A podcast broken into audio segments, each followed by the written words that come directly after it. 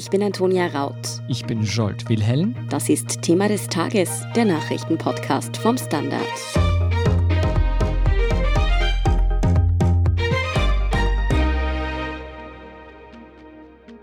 Die Corona-Impfaktion läuft in Österreich nur schleppend an. Während in Ländern wie beispielsweise Israel bereits mehr als jeder Fünfte gegen das Virus immunisiert wurde, ist hierzulande die Anzahl der Geimpften noch verschwindend gering.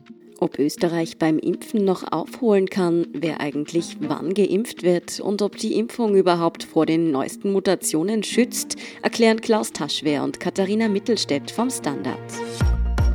Katharina, wo steht Österreich beim Impfen gerade? Wie viele Menschen wurden denn schon geimpft? So ganz klar nachvollziehbar ist es gar nicht. Die Zahlen werden nicht tagesaktuell von den Bundesländern eingemeldet, sodass wir da irgendwie ein ständiges Update hätten. Aktuell, so sagt der Bundeskanzler, werden rund 10.000 Impfungen pro Tag verabreicht. Der Großteil der Alten- und Pflegeheime soll jetzt innerhalb der kommenden zwei Wochen durchgeimpft sein, also durchgeimpft im Sinne von alle, die dort wollen. Rund zwei Drittel der Heimbewohner, das sagen die bisherigen Zahlen, lassen sich auch impfen. Und bis Ende März, das war zumindest der Stand noch äh, vor ein paar Tagen, sollen in Österreich rund 500.000 Menschen geimpft worden sein. Wir haben ja schon berichtet, wie viele tausende Impfdosen Österreich jede Woche erhält. Warum werden diese denn nicht schneller verimpft? Naja, also dieser verpfuschte Impfstaat, muss man sagen, ist ein ziemlich vielschichtiges Problem. Einerseits war die Kommunikation des Ganzen am Anfang relativ fatal. Am 27. Dezember sind die ersten Impfungen erfolgt. Das waren aber im Grunde nicht mehr als Show-Impfungen, kann man sagen.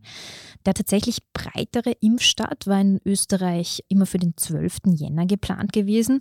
Und obwohl relativ viel Impfdosen äh, früher als ursprünglich erwartet eingetroffen sind, in Österreich, hat man an diesem 12. Jänner irgendwie beamtisch festgehalten.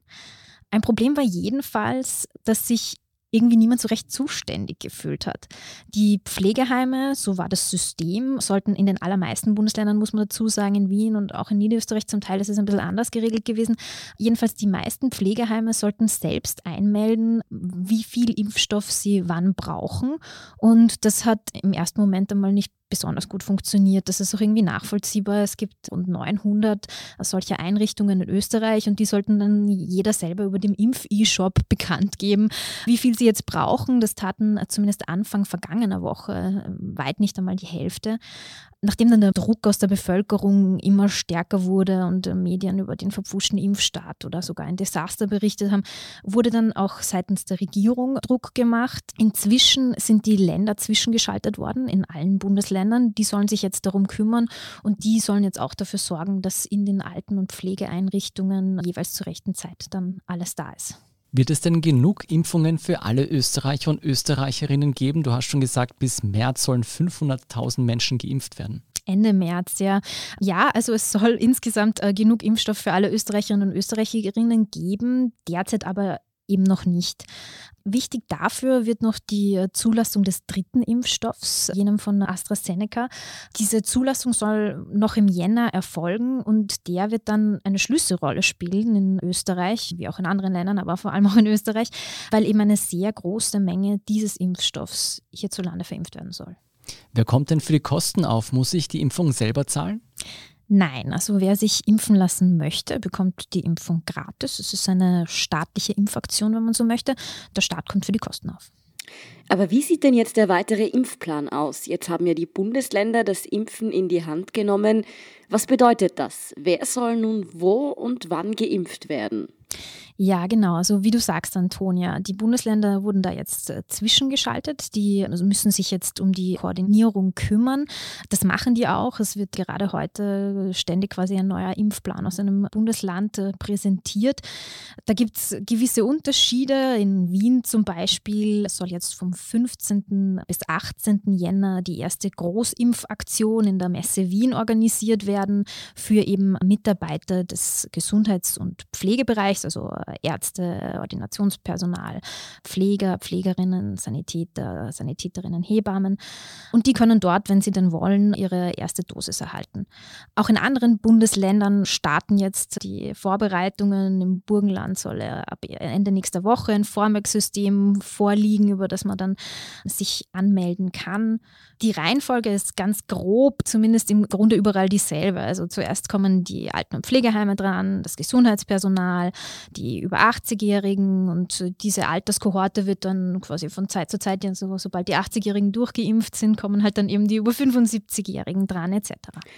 Heißt das jetzt aber, je nach Bundesland werden die Menschen zu unterschiedlichen Zeitpunkten geimpft? Also zum Beispiel ein 80-Jähriger in Wien könnte nicht zum selben Zeitpunkt geimpft werden wie, sagen wir, ein 80-Jähriger in Vorarlberg? So sieht es derzeit aus. Also im Grunde ist das schon jetzt der Fall, dass es dann je nach Bundesland zu Abweichungen kommt. In Niederösterreich und Kärnten zum Beispiel sollen schon Ende dieser Woche die Alten- und Pflegeheime durchgeimpft sein, wenn alles nach Plan läuft. In anderen Bundesländern ist der Zeitplan, dass Alten- und Pflegeeinrichtungen innerhalb der nächsten zwei Wochen durchgeimpft sind. Also ja, es gibt da Unterschiede. In der Steiermark habe ich jetzt gerade gelesen, ist irgendwie ein Kampf um die verfügbaren Impfdosen schon irgendwie ausgebrochen gebrochen. Hm. Und erste Berufsgruppen und Bevölkerungsgruppen melden sich beim Impfkoordinator, dass sie endlich äh, drankommen wollen.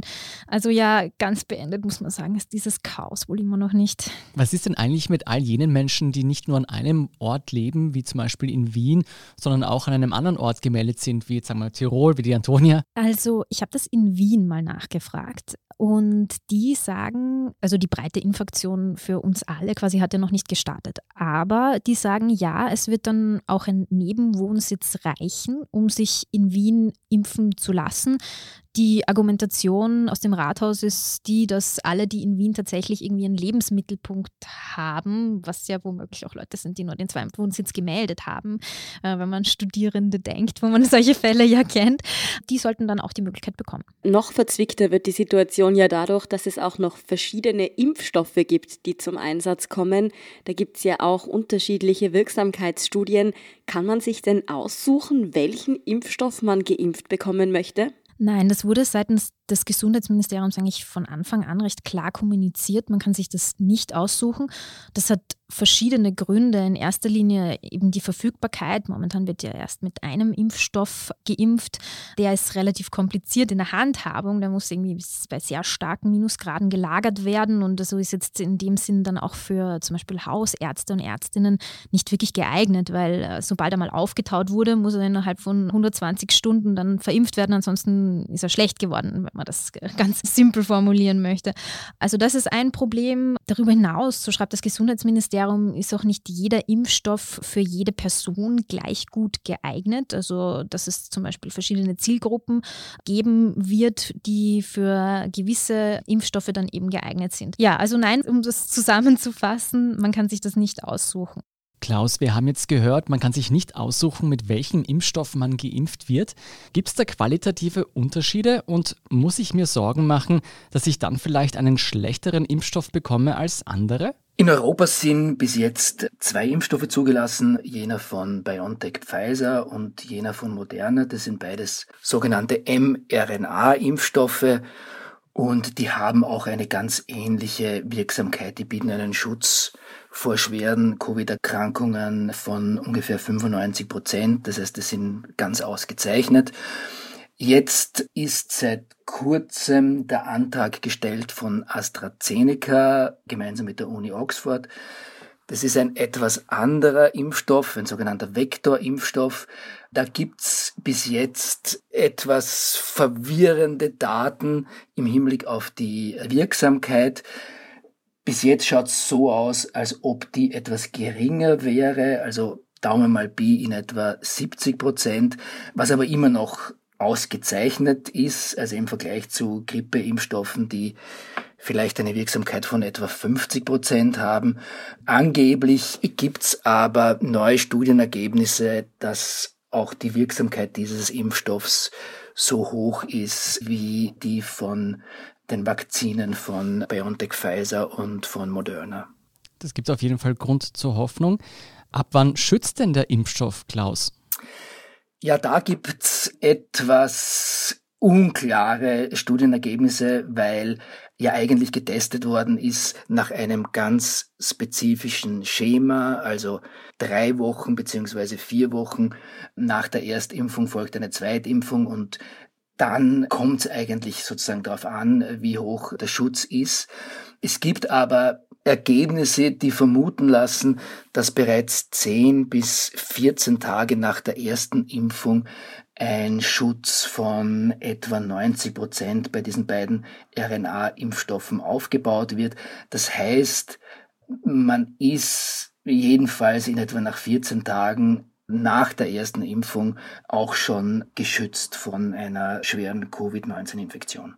Ist damit auch zu erklären, warum Großbritannien jetzt einen eigenen Weg geht und mit der ersten Impfung so viele Menschen wie möglich einmal abdeckt? Was ist die Überlegung dahinter? Genau, du hast es ganz richtig gesagt. Also das ist die britische Strategie, möglichst viele Menschen quasi Grund zu immunisieren. Die haben, wie ihr wisst, das große Problem mit dieser neuen Virusvariante B117, die sehr hochinfektiös ist und die in Großbritannien und jetzt auch in Irland für leider sehr dramatische Infektionszahlen sorgt. Und da war eben die Überlegung, man wartet nicht, bis die Kontingente der Impfstoffhersteller reinkommen, damit auch sicher ist, dass die Leute eine zweite Impfung kriegen, sondern man weicht ganz leicht von dem, was eigentlich in den Studien getestet worden ist, ab und äh, sagt sich, wir können auch drei Monate bis zur zweiten Impfung warten. Wichtig ist, dass einmal eine Grundimmunisierung hergestellt wird. Das ist etwas, was international heftig diskutiert wird. Prinzipiell sind die anderen Länder eher geneigt, sich sozusagen an die getesteten Impfschemata zu halten. Sprich, der Booster soll nach drei bis vier Wochen, vier Wochen ist bei Moderna, längstens sechs Wochen danach verimpft werden. Die Überlegung dahinter ist relativ kompliziert. Es kann theoretisch sein, wenn jemand nur die erste Impfung gekriegt hat, quasi schlecht grundimmunisiert hat, nur ein paar Antikörper unter Anführungszeichen hat, dass sich dann bei einer Infektion das Virus quasi anpassen kann an die Antikörper und damit resistent wird. Das ist eine theoretische Überlegung, die aber dazu führen würde, dass es möglicherweise Mutationen gibt, die die Impfung schlechter wirksam machen und das will man natürlich nicht haben. Ja, eine Mutation ist es ja auch, die Großbritannien überhaupt dazu bewogen hat, hier jetzt diesen Schritt zu wählen, nämlich jene infektiösere Mutation, die eben von Großbritannien aus sich ausbreitet und noch deutlich ansteckender ist. Schützt die Impfung also eigentlich schon auch vor Mutationen oder wie ist das jetzt zu verstehen? Also nach allem, was wir wissen, schützen die beiden zugelassenen Impfungen auch vor dieser britischen Mutation. Also BioNTech Pfizer hat es schon in einer wissenschaftlichen Untersuchung quasi ziemlich sicher bestätigen können. Bei Moderna wird es wahrscheinlich ähnlich sein. Das Gute ist, dass diese mRNA-Impfstoffe sozusagen gegen mehrere Teile des Virus vereinfacht formuliert gerichtet sind. Und wenn ein Teil da ein bisschen anders ist, dann macht das noch nichts aus. Also konkret geht es um dieses Spike-Protein und von dem ist in der britischen Variante in etwa ein Prozent verändert. Es kann aber natürlich sein, wenn sich da noch mehr verändert, was nicht ausgeschlossen ist, dass es dann schwierig ist, dann müssen auch diese mRNA-Impfstoffe quasi nachdesignt, nachjustiert werden, was im Prinzip relativ einfach geht. Also man rechnet davon etwa sechs Wochen. Die Frage ist dann nur, ob es dann nochmal diese ganzen Studien braucht, damit auch dieser neue Impfstoff zugelassen wird. Aber im Prinzip bieten die aktuell zur Anwendung kommenden Impfstoffe einen Schutz gegen die Mutation und die andere gute Nachricht ist, dass man diese mRNA-Impfstoffe relativ leicht, auch die Vektorimpfstoffe wie von AstraZeneca, verändern kann, damit sie sich an Varianten anpassen. Was ist denn jetzt eigentlich mit all den Menschen, die bereits eine Covid-Erkrankung überstanden haben? Sind die denn nicht schon immun oder müssen die sich auch noch impfen lassen? Auch das wird unter Expertinnen und Experten diskutiert. Die offizielle österreichische Position ist die, dass längstens drei Monate nach einer überstandenen Infektion man sich impfen lassen sollte, wenn man sich impfen lassen will. Das hängt damit zusammen, dass insbesondere bei leichten Infektionen die Antikörper zum Teil sehr stark zurückgehen und man fürchtet, dass man dann nicht mehr so gut geschützt ist. Das heißt, auf deine ganz konkrete Frage, ja, man soll sich impfen lassen, wenn man auch schon infiziert war. Es gibt noch eine andere kleine Subdiskussion, die Florian Krammer angestellt hat, der österreichische Infektiologe und Impfstoffforscher in New York, der meint, dass eigentlich auch eine zweite Impfung, sozusagen dieser Booster, dieser sogenannte Booster ausreichen würde. Das heißt, die müssten dann theoretisch nicht mehr diese zwei Impfungen kriegen, aber das ist eine mehr oder weniger hypothetische Diskussion, weil so wie es aussieht, doch relativ viel Impfstoff vorhanden ist, jedenfalls mehr als gerade verimpft wird. Sagen wir jetzt eine nicht ganz uneigennützige Frage zum Schluss. Können alle, die geimpft sind, ihren Mund-Nasenschutz dann endlich wegwerfen und wieder so leben wie vor Corona oder müssen sich auch Geimpfte weiter an die Schutzmaßnahmen halten? Ja, das Problem ist, dass erstens die Impfung keinen hundertprozentigen Schutz bietet, sondern eben wir waren bei 95 Prozent. Das ist das erste Problem. Das zweite Problem ist, dass nach wie vor keine sicheren Studien und Daten vorliegen, ob diejenigen, die geimpft sind, nicht möglicherweise auch, auch wenn sie nur dann eine asymptomatische Infektion durchmachen und sicher nicht schwer an Covid-19 erkranken, dann nicht auch zumindest ein bisschen an Viren weitergeben können. Da laufen Studien, das wird erforscht. Aus diesen Gründen ist auf deine Frage leider zu sagen, dass auch diejenigen, die geimpft sind, also die auch schon zwei Impfdosen erhalten haben, sich leider vorläufig mal an die weiteren beziehungsweise an die Schutzmaßnahmen halten sollten. Wesentlich wird sein, wie viel Virus in der Bevölkerung zirkuliert. Wenn das nur mehr wenig ist und eben diese vielbeschworene Herdenimmunität erreicht ist, dann glaube ich, können wir auch endlich den Mund-Nasenschutz einpacken und an den Nagel hängen. Aber ob das 2021 sein wird, ja, hoffen wir es. Wir üben uns weiter in Geduld und Rücksicht. Vielen Dank, Klaus Taschwer und Katharina Mittelstädt, für diesen Überblick. Sehr gerne. Gerne Scholt, gerne Antonia. Schönen Tag noch. Wir sind gleich zurück. Guten Tag, mein Name ist Oskar Bronner. Was man täglich macht, macht man irgendwann automatisch. Es wird zu einer Haltung. Sie können zum Beispiel üben, zu stehen. Zu Ihrer Meinung, zu sich selbst, für eine Sache. Wir machen das seit 1988 und es funktioniert. Der Standard, der Haltung gewidmet. Und hier ist, was Sie heute sonst noch wissen müssen. Erstens, die Demokraten haben zum zweiten Mal ein Amtsenthebungsverfahren gegen US-Präsident Donald Trump eingeleitet. Hintergrund ist der Sturm aufs Kapitol durch Trump-Anhänger vor wenigen Tagen, den der Präsident in den Augen der Demokraten befeuert hat. Sie wollen das Verfahren deshalb im Eiltempo durchbringen, damit die Entscheidung noch während der Amtsperiode Trumps, also vor dem 20. Jänner, fällt. Schon morgen Mittwoch könnte darüber abgestimmt werden. Trump ist der bisher einzige US US-Präsident, gegen den gleich zwei Amtsenthebungsverfahren eingeleitet wurden. Zweitens, immer mehr WhatsApp-Nutzer wenden sich von dem Kurznachrichtendienst ab. Grund ist eine Änderung der Nutzungsbedingungen. Facebook darf künftig die Daten seines Tochterunternehmens verarbeiten. Zu diesem Schritt hat den Konzern eine Klage der US-Wettbewerbsbehörde bewogen.